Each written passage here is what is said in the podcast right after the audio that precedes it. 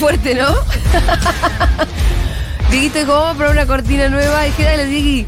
Y cuando apenas la puse, se tapó la boca así. Hola Iván Jagroski, ¿te gusta que te presentemos así como, ay viene Iván, ese chico Con su- malo? de cuero, Y, es tipo- y pateando tacho de basura. Es tipo después, renegado. que, después de que entró al bar a pedirle la ropa a los motoqueros. Iván el renegado. Es inverosímil, pero sí me gusta. Pero me gusta, me gusta. A mí tendrías que poner la Me de. gusta la actitud. La de Bambi. No, de Bambi no tiene nada. Vos si le pones calcomanías a las balas, Ivancito. Diego, buscate una que se llama Bad to the Bone. Esa es la que le va a Iván. Bat to the bone. ¿De quién es? Es la que usan mucho cuando Schwarzenegger se, se pone la campera de cuero. Ah, Ok. Ok. ¿Sabes qué pasó? Lo que nunca me gustaron las. Ah, esta, esta. esta sí. Pero es un poco trillada, pero va. Ah, Es un poco trillada, pero va. Eh, no, no me gustaron nunca las camperas de cuero, por suerte, además. ¿Sí? Eh, sí, y además siempre me imaginé, digo, menos mal que nos gustó la campera de cuero. Porque lo ridículo que me quedaría sería dramático. chiquito y en campera de cuero. Eh, no, como así, no va, ¿qué no te pasa? ¿Te disfrazaste, amigo? No ¿Qué no va, pasó? no, no, no. ¿Por qué te hizo una campera de cuero? Sácatela. Aparte hacemos una tortuga, el cuero de una tortuga. No, olvídate, olvídate, olvídate. Va bien de malaquita tendría que ser. Ya no sé qué es malaquita. Es no, el- sí, es lo de el- la tortuga Manuelita. Con tu traje. Pero la ¿Qué es malaquita- Adivina qué es malaquita. Si es el traje de la tortuga Manuelita, ¿qué puede ser la malaquita? Caparazón. Es el material del caparazón. Claro, exactamente. Ok, Eso es la malaquita. qué literal. Pero- ¿Qué literal pensé Bolsa que no era tan buena? Exacto. Pensé que había más magia ahí en Quiero que re- revisitemos a Mariela Es recontra mágico porque nunca en tu puta vida escuchaste la palabra malaquita salvo para el Ahí. traje de Manuelita. Claro. Mira, Ese traje no dice caparazón tampoco. Además, Ahí está traje la de malaquita, ahí está la Claro, magia, claro. chicos, por favor. No se metan con Manuelita, que es una canción que canto toda la noche de mi vida. Bien, qué eh, rara la vida que tenés. Bueno, ¿le cantás a Bueno, Lucio? ¿le cantás a Lucio? No la tortuga Manuelita. ¿Y qué le cantas? Disculpame, capaz que había cosas, Sí, sí, sí. algo que había que cantarle. ¿no? ¿Sabes que no sé cómo se llaman las canciones? Pero pa- cántamela. Eh, ay, soy un desastre, soy el peor padre del mundo. Sí, la verdad que sí. Pero pará, ¿cómo eran? El futuro llegó. No, no, no. Ah, hace rato. No, no, no. Eh, ay, ¿de qué? Tío, todo es eso, el indio. Em, Algo- Bostero, hijo de cuál. no, no, no soy. Es que nos salta murió en Madrid, no. No, ya ves, si usted. me- ya está, ahora, ahora ya está. Ahora me olvidé, por culpa de Pito y de Fito. Pero le cantás a Lucio o no le cantás. Algunas canciones. Pasa así. Yo no me sé muy bien las canciones. Sí. Y me las empecé a aprender porque por ahí Julia se las canta. Sí. Y él dice, papá, y quiere que las cante papá. Ah, qué pesado. El nene sabe que es lo peor que le puede pedir al padre. Exacto. Entonces, Julia la canta y yo la voy repitiendo atrás. Ah. Pero sin mi sidecar, me cuesta recordarla. Ah, pero el- la temática de la canción, ¿te la acordás? No, bueno, sí, ninguna es viajes al espacio, es tipo una gallina que hace algo, algún pájaro que hace algo, qué sé yo, tiene un año y medio, digamos. Y pero por eso Ay, me no Una- son, acuerdo. no son tan elevadas como las del indio. No, una si vos me preguntás, por ejemplo, la de Mariana Walsh, yo te digo, sí, una tortuga que se enamora de un tortugo y se va a París a ponerse linda. Sí. Claro, no, no sabría decirte. Pero habla de lo efímero de la belleza y un montón de otras cosas. Bueno, está bien. A mí me encanta sí, Mariana Walsh, Sí. pero no la canto todos los días. Podés pensar en un osito que va a un bazar y quiere un montón de cosas que no puede comprar. Es Capital- raro, ¿no? Porque los ositos no usan dinero para transaccionar. En las canciones de Mariana Walsh Pero bueno. tienen mercado pago. Está bien. Bueno, nene, vamos a ir un poco a la gira presidencial, que es lo que está esperando la gente. Me, está, en la calle me pararon, me pararon. Me No, eso. pero, por ejemplo, ¿sabes que más temprano estábamos anunciando el Super Festival del 26 de febrero en Tecnópolis? Hoy mandó un mensaje Julia Anotate. con ese tweet y me dijo, le decimos a y el nombre de la niñera para que se quede. Ay, muy bien pensado. No, puede dije, traer- no, ahí está. Pueden traer a Lucio porque hay cosas, hay cosas De infantiles. ninguna ¿eh? manera. Pero ¿a qué hora es? es como de De- 5 a de 10. cinco a No, 22. por eso. Este vos Ah, ¿no no te sé si va a acordás? dormir a las siete El de chon es escandinavo. A las 7 está durmiendo. Mira, Sí, sí, yo estoy pensando en Rita y su escenario infantil, pero si Rita va, va- no va a ir conmigo. Voy a hacer la ¿Qué se- gran pampita y voy a mandar una niñera con Rita, la verdad. Claro, claro. No, no va a ir. Tengo No sé. muchas cosas que hacer que Sí, sí, está claro, está claro. Lo, lo- lo dormiré a, a las 7 y me iré. A esa Bueno, hora. excelente.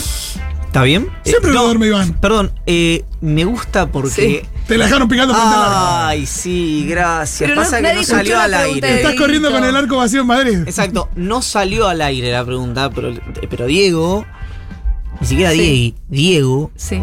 dijo con un tono de sorna ¿Vos lo dormís? Pensando Vos lo vas que a Iván no dormir, se encarga de diciendo, ¿Vos eso. lo vas a dormir? No solamente yo lo duermo, sino Sí. que estoy atravesando, está bien, justo son estos 20 días, estos últimos 20 días, este último mes, una etapa en la que solo yo lo puedo dormir. Mira. Mentira es gravísimo. Sí. Ay, qué dichosas esas madres. sí, sí. Y aparte es como.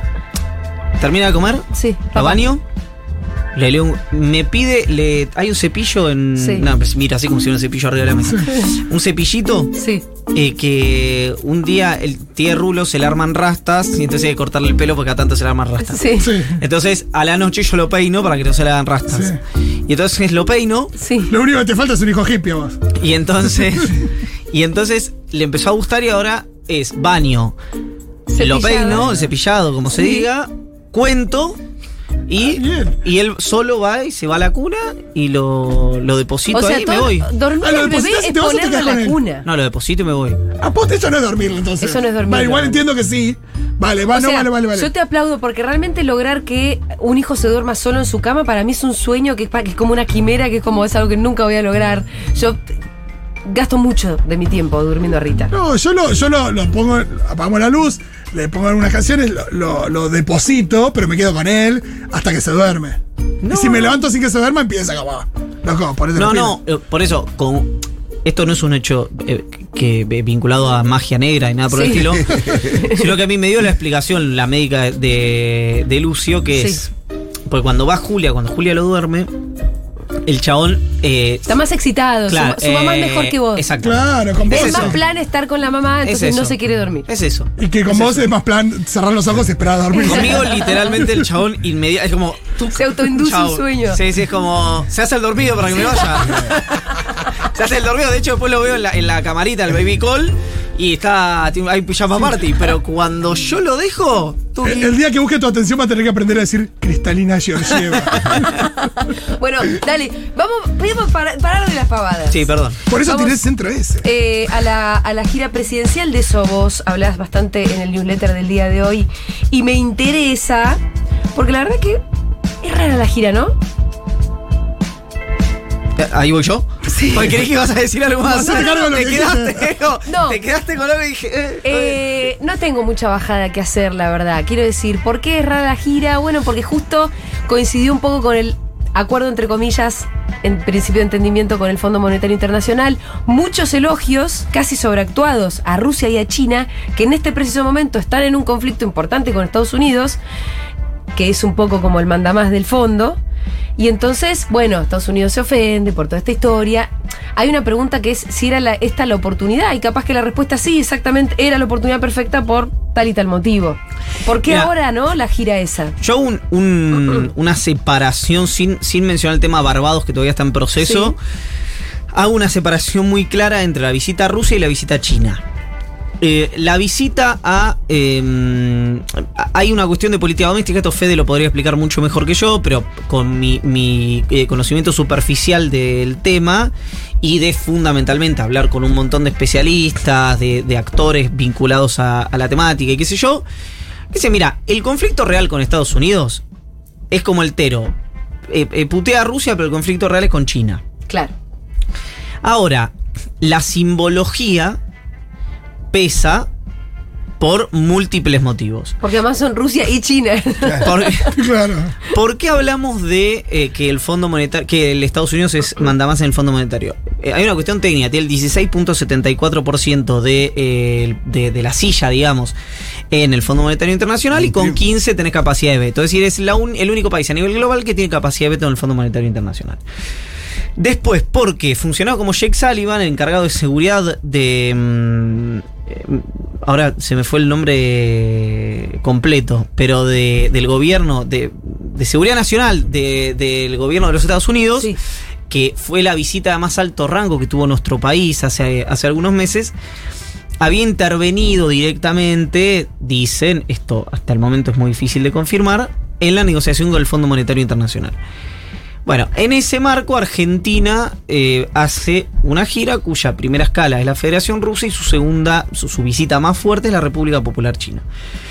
Lo de Rusia se explica de, un- de una sola manera, que ayer a la noche me lo confirmaban, y tiene que ver con la búsqueda de un financiamiento alternativo al Fondo Monetario Internacional que está buscando la Argentina.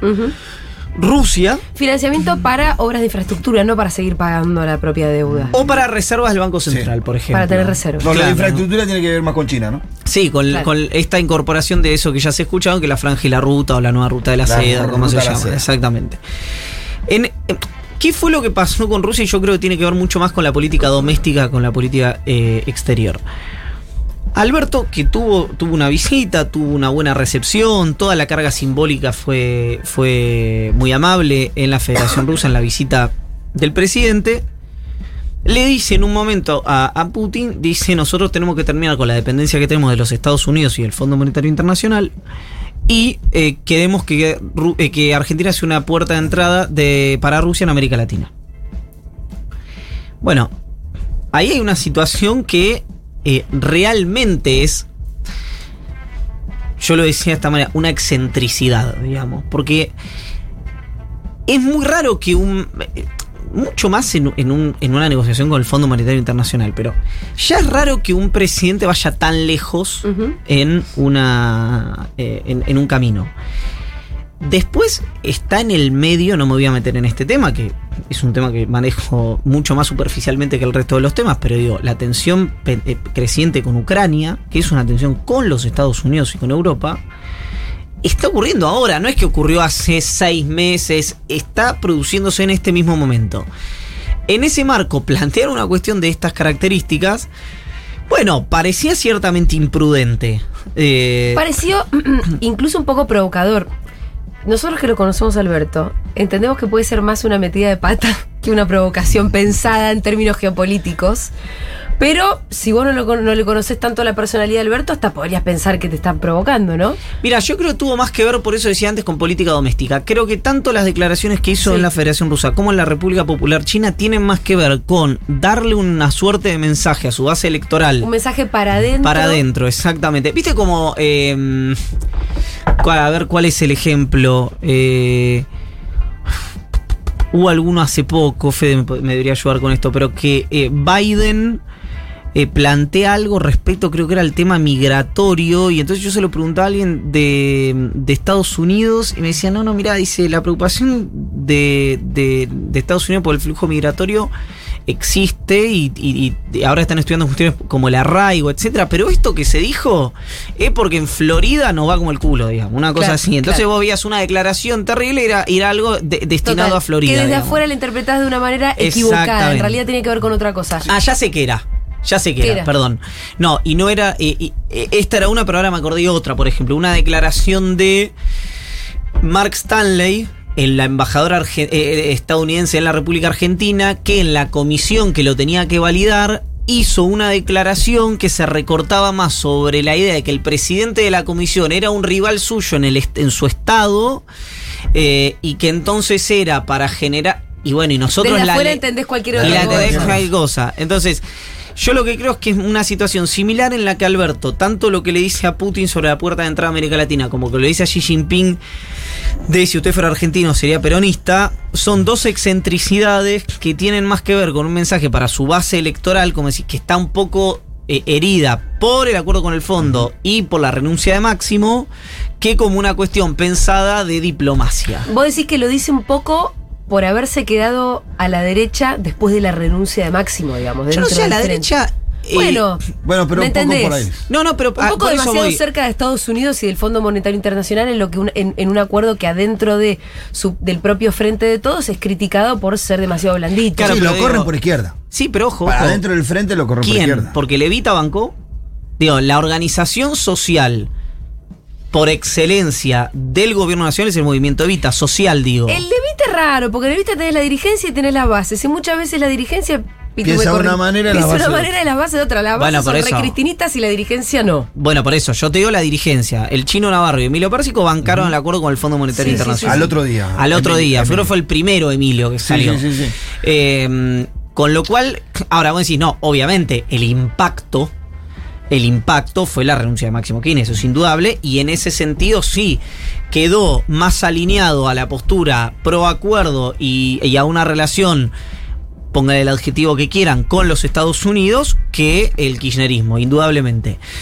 Ahora, también había una, un- hay, hay varios sondeos que lo que dicen es que hay una imagen muy mala en el, sobre todo en el electorado peronista del Fondo Monetario Internacional, pero que un porcentaje mayoritario sentía que había que acordar con el Fondo Monetario Internacional.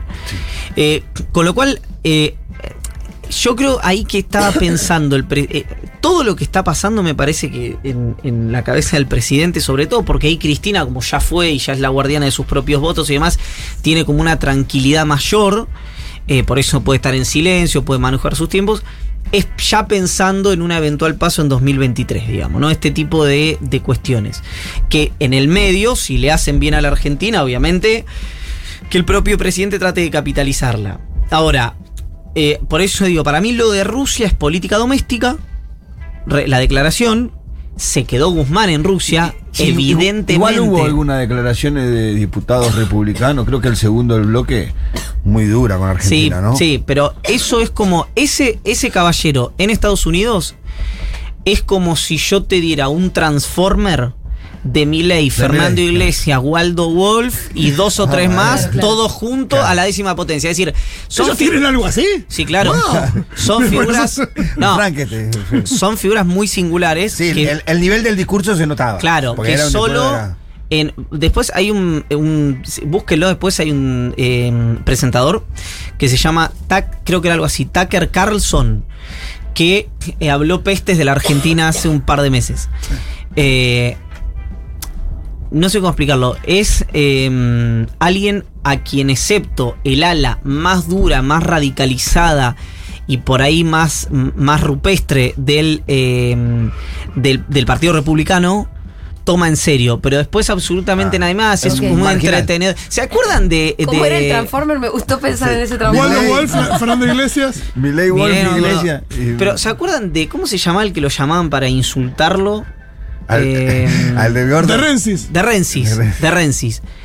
De- es como si de Rensis, en lugar de ser insultado, fuera alguien que insulta y eh, uf, hubiera un sector, porque siempre hay Un público poco para Babi, un poco Babi. Una cosa así, ponerlo una cosa así. Entonces, y acá lo levantaron los medios como diciendo, Claro, en Estados Unidos dicen un- tal cosa. O lo mismo que este legislador, que si vos le mirás, digamos, tiene es un señor con algún conflicto con la ley, además. No, estaba hablando, no es que... Ah, está flojo de papel. Claro, citaron a uno, pasa que no ven, no, no. Yo No, vi es clásica, en Estados no, Unidos no. dicen tal cosa. y- Claro, y ya está la puta Y, que y lo otro que te iba a preguntar, ¿no Sí. hizo- y me, me parece que en un punto inclusive hace más ruido la, la- la visita a la, a la empresa de telefonía, Huawei, ¿no? Sí, a Huawei, que, sí. Que, que- que inclusive las visitas oficiales, ¿no? A China y a Lo Rusia. de Huawei es medio. Bueno, yo pregunté exactamente eso. Me juraron y perjuraron que no se habló de 5G. Fue- pregunté exclusivamente esto. Sí, pero lo que pasa para afuera. Entras ahí, hablaron de 5G. Exacto. 5G Latinoamérica, estos se Exacto. vienen por el patio de atrás. Ahora, también tenés un punto que es Brasil, sí. que está mucho más alineado con Estados Unidos. Que trató de dejar a, a Huawei o a Huawei o como se pronuncie afuera. No pudo. Porque no podés técnicamente dejar afuera a un competidor de ese, de ese, Esa de- esa rigurosidad técnica y de esa magnitud global. Sí. Entonces, para mí hay algo ahí que es. Está bien, la, la visita concretamente a Huawei probablemente haya generado resquemores, pero yo no creo que Estados Unidos crea que Argentina puede decirle a China, te prohíbo que Huawei venga a competir. Pues aparte, creo que desde 2001 está acá Huawei en Argentina, que fue muy, muy eh, premonitoria su estrategia global en América Latina y bueno, como estoy diciendo bien, en el, como estoy diciendo, quiero decir, como me estoy repitiendo en el mundo. Y creo que apareció en, en algunas camisetas antes, inclusive están los teléfonos por acá. Puede ser, puede Sí. ser, puede ser. Eh, River creo que tuvo en algún Sí, momento sí. Huawei, no, sé cuán- no hace cuánto. Boca también, bueno, ahí está. En las mangas. En las mangas. Eh, volviendo entonces a, a la gira, yo creo que eh, Rusia tiene mucho que ver con. Por eso se quedó Guzmán, con una eh, intentar obtener algún financiamiento alternativo al Fondo Monetario. Y en Rusia se materializó la entrada a la Franja y la Ruta, que es un proyecto eh, muy importante, muy importante a global, de infraestructura, de inversión extranjera directa. Que dije. En Rusia, Sí, sí, perdón, en China. Eh, que eh, el número que se dio fueron 20 mil 25.000. millones, 20 sí, 23 mil millones de dólares sí. Sí, no, y yendo específicamente a lo de Rusia que decías que se buscó Ah. alternativa de financiamiento, ¿se encontró la alternativa? Y si Guzmán está todavía es que la están negociando. ¿Hay alguna experiencia previa en este sistema con Rusia exitosa? ¿Es ¿O es algo un swap en moneda rusa o qué? Bueno, es una buena pregunta eso. No sé si. eh, no sé si hubo swap, que es el rublo, me parece. Rublo, en sí. rusa. Eh, la música, no lo sé, la musicalidad que tengo es que no, pero puede también tener que ver con eh, lo que le corresponde a Rusia por Sí. derechos especiales de giro. Hay otra cosa que me preocupa. Sobre las declaraciones estas rimbombantes eh, de "U- ustedes Rusia, pasen por acá y la alfombra roja y demás. Hubo como una respuesta extraña que era, no, pero nosotros, eso era en una reunión privada. Estaba el micrófono abierto, una cosa así. Sí, yo creo que eso no fue tan así al final. Me parece que el. ¿Fue la- pero eh, esa aplicación existió como tal? En un momento existió como tal porque una colaboradora pagó el Salió televisor en el medio de la transmisión, eso lo publicó la corresponsal Elisabetta Piqué en su cuenta de Twitter. Sí. Eh, pero me parece que no, que lo difundió también el gobierno argentino. O sea, el gobierno quería que eso se conozca. Sí, o sea, no, no lo ocultó, no hubo ninguna. Porque eh, ahí, ahí de vuelta tenemos un blooper de esos que, en el caso de que hubiera sido un blooper. No, pero creo que sí, que, que los que. en- cuando se empezó a especular con eso, que no quedó del todo claro, quiero ser enfático con Sí, esto. sí, sí.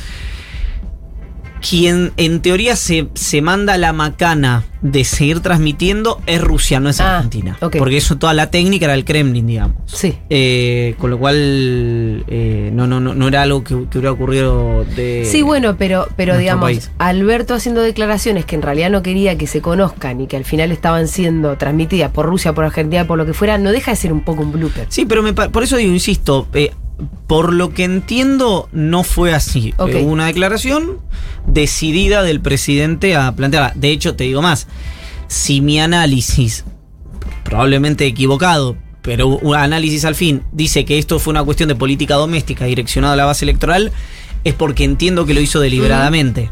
No que hubo un error, sino que fue eh, esto, fue una, una postura deliberada. Escúchame, em, vos en un momento también hablas un poco de que vuelve a haber como una musiquita de la ¿No posibilidad te, de no te interesó China? China te No, chupa ahora vamos a China. No, no, no, no, pero no me quiero ir tan lejos. Ah, de, ah, eh, ok, de ahora, Rusia. ahora sí. Sí. No, del principio. Ah, ¿de qué? De todo. Y de esta musiquita como de que, que algunos vuelven a soñar con un peronismo sin Cristina.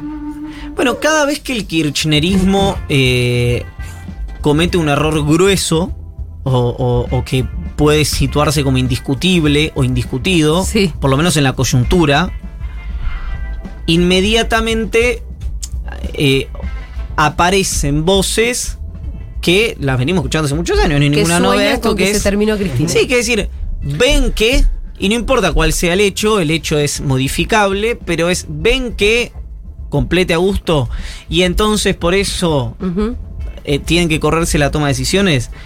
Que está bien, es completamente legítimo, digamos, todo el mundo quiere ocupar espacios en la política. Lo que a mí me parece es que el. mm, eh, cada vez que ocurre una situación de esta naturaleza, lo que no se contempla es que se se- que ocurre cuando Cristina deja el espacio para que eso ocurra. Lo planteo de otra manera. Todos los dirigentes políticos que no en off plantean eh, que Cristina debería dar un paso al costado, que evidentemente lo que hizo Máximo demuestra que no están a la altura, etcétera, etcétera, etcétera. Cosa que cuando vos cambiás los hechos puede haber pasado con o la elección en 2015, o la elección en 2017, o cualquiera. Lo que, lo que para mí explica eso, lo que para mí muestra eso, es que eh, los vacíos que deja Cristina no los llena nadie, los llena ella sola. Entonces, si Cristina sale mañana, Con una carta. o con una nota, o con O un lo hilo que de sea, tweets. esas discusiones se diluyen muy rápidamente. ¿Por qué? Porque desde los gobernadores que apostaron al post-kirchnerismo como Mansur, hasta los que ahora son un poco más cristinistas, pero no lo eran o no querían serlo durante un tiempo, como el gringo Perotti. Todos tuvieron por necesidad que hacer un acuerdo con el kirchnerismo en sus provincias, porque el caudal de votos que tiene eh, a nivel nacional la fuerza que comanda Cristina Kirchner le hace imposible, excepto en algunos distritos puntuales, a la mayoría de los gobernadores pensar con ganar las elecciones con ese dispositivo afuera. ¿Y eso qué implica? Eso es lo más eh, sagrado que tiene el peronismo a lo largo de su historia, que son los votos. Es decir, viste que siempre se plantea. decir- claro, es decir, vos cómo definís, viste, cuando se habla del peronómetro. Y bueno, si tiene votos o no tiene votos. Y sí. Fin. Bueno, si Cristina ha demostrado tener algo durante los últimos. eh, bueno, desde que es candidata, digamos, Son votos. son votos. Después puede. digamos, hay, para discutirle 7 millones de cosas. Con él lo puedo discutir, es que tiene volumen electoral. En ese marco, a mí me parece que el- quienes quieren eh, contribuir a una equidad mayor en el frente de todo respecto a la toma de decisiones, el camino no es intentar debilitar a Cristina Kirchner, sino fortalecerlo a Alberto Fernández, que son dos cosas completamente distintas y que a- Hay gente que se las confunde Exacto. y piensan que una implica la otra, ¿no? Exacto. Entonces, eh, qué sé yo, yo recuerdo que el momento de más eh, de mayor imagen positiva de Alberto durante la campaña, durante, perdón, la gestión, que fue en la gestión de la cuarentena, Al Ese principio, primer al mes. principio. al principio eh, se posicionaba, entre otras cosas, qué sé yo, por decirlo, con un trabajo muy importante con el jefe de gobierno porteño, pero también con el gobernador de la provincia de Buenos Aires, eh, con un trabajo muy articulado del ministro de Pedro con, eh, Los con los gobernadores. Eh, con un trabajo que después lo habrá juzgado así el presidente, lo terminó haciendo mejor, o, o por lo menos, no sé si mejor, era lo que necesitaba en ese momento el presidente Roberta Nancés y no eh, Alejandro Banoli, que, que terminó eh, saliendo de la función pública por aquella famosa fila de los jubilados.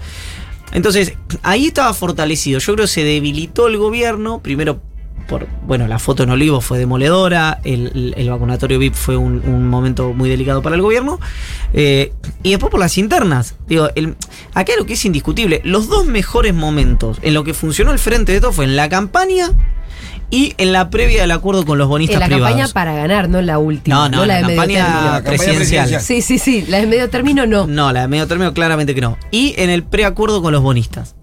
Entonces, después obviamente lo que tenés, para mí es muy propio de esta ciudad, porque en general, por lo menos al que se más se escucha, es al- al- a los dirigentes o, o a los eh, eh, peronistas de la capital. Pero porque es una caja de resonancia más O del fuerte. AMBA. O del AMBA. Todos fantasean con eh, tener el lugar de Cristina, de tener ese volumen de toma de decisiones, de tener esa cantidad de gente que la acompañe.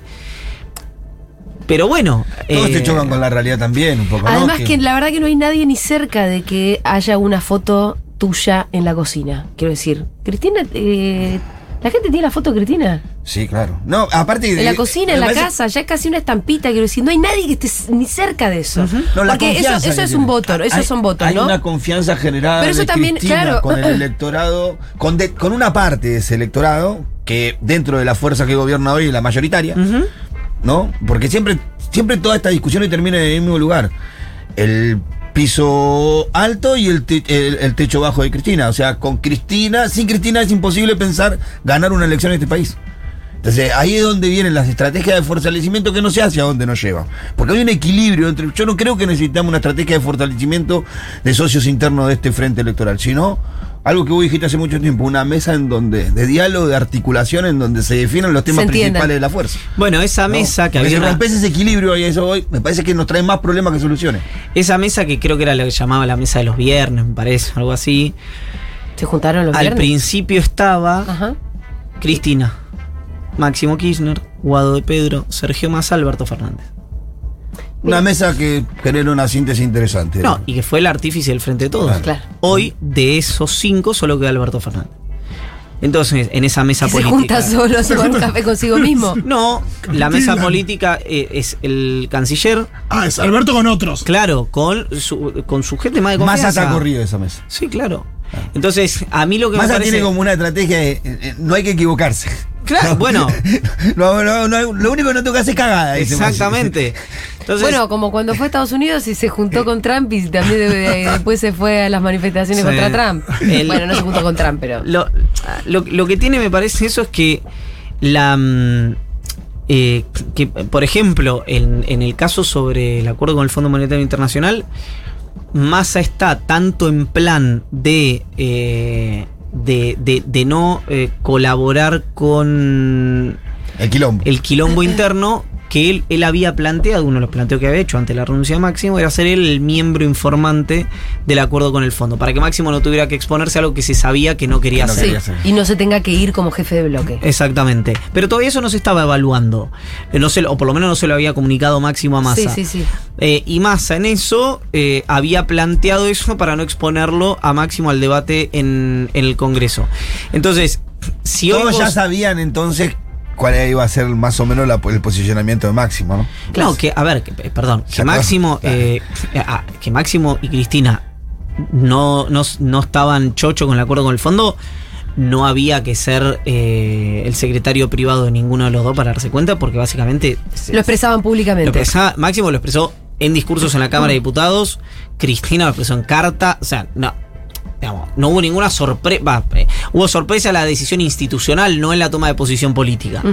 Eh, pero bueno, eh, eso ocurre y yo creo que es un error porque mm, eh, cuando además yo citaba ahí porque un ministro me causó gracia, me dijo, es como dice Liotti, Jorge Liotti, el, el- el encargado de política del diario de la Nación, dice una carta de Cristina y Se ordena y- y todo. se ordena todo. Eh, porque claro, Liotti en una nota que, que publica creo que el sábado el- el- o el domingo, dice el domingo, el domingo. Eh, dice eso, que el albertismo está a una carta de Cristina de quedar contra las cuerdas. Ah. Entonces el sistema se da cuenta de eso. De que vos tenés que dar las, me parece a mí, digamos, las peleas que podés dar. No hay nadie hoy, en términos electorales y políticos, que en el gobierno nacional pueda dar una pelea de frente contra Cristina. Además que sería una tontería. Y creo que el que mejor lo entiende mucho más que su entorno es el propio presidente de la Sí. nación. Que de hecho, yo ya lo conté acá, creo que la semana pasada, cuando Máximo presenta su renuncia y Alberto va a la hora, a la hora, al programa de Gustavo Silvestre en C5N, había gente de su confianza que lo que quería era que él fuera A putearlo. determinante contra Máximo Kirchner. Pasó lo mismo con lo de Guado. Pasó lo mismo con lo de Guado, exactamente. Eh, entonces, ahí hay, hay un punto que, que bueno, que, mm, que creo que vuelve todo el tiempo porque, porque la discusión de fondo sobre si eh, el, el kirchnerismo, eh, viste que, que hay como el kirchnerismo se lo narra de muchas maneras, ¿no? Que es como lo de Máximo. Eh, es que bueno, te das cuenta que cuando tienen que ponerla, eh, cuando tienen que poner no ponen, cuando tienen que jugar no juegan. Y por el otro, esos mismos sectores son los que le critican al kirchnerismo la pelea con Clarín, la pelea con Techín, la pelea con los fondos buitre, la pelea con la justicia. Entonces, para, es un espacio que, que no eh, le gusta pagar las consecuencias de las decisiones que toma. ¿O es un espacio al revés, que paga costos innecesarios por las decisiones que toma?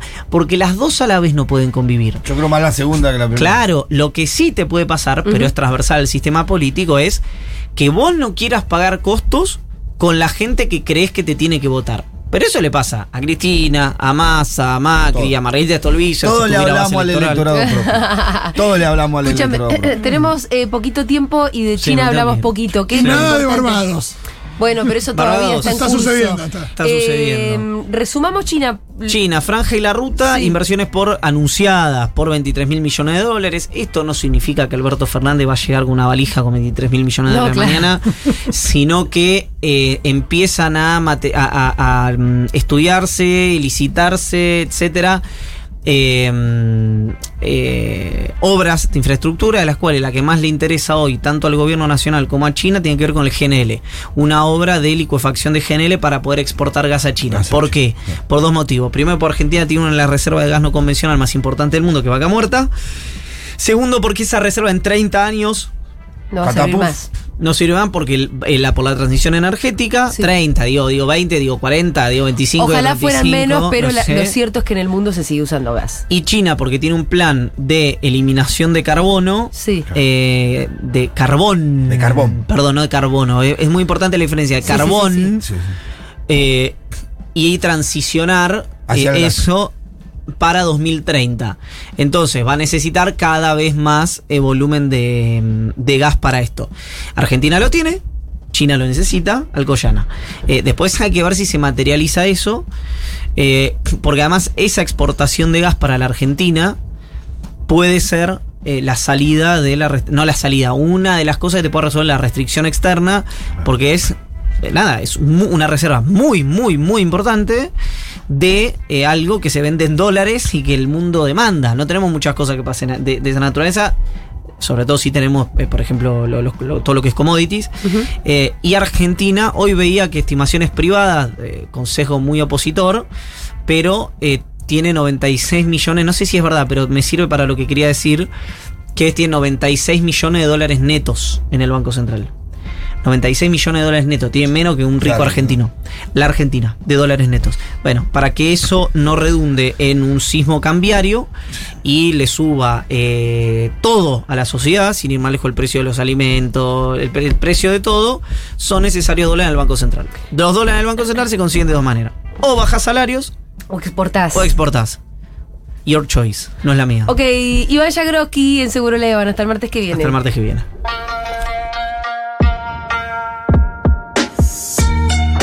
Juntadas Margaritas del Martes. Juntadas Margaritas. ta, ta, ta.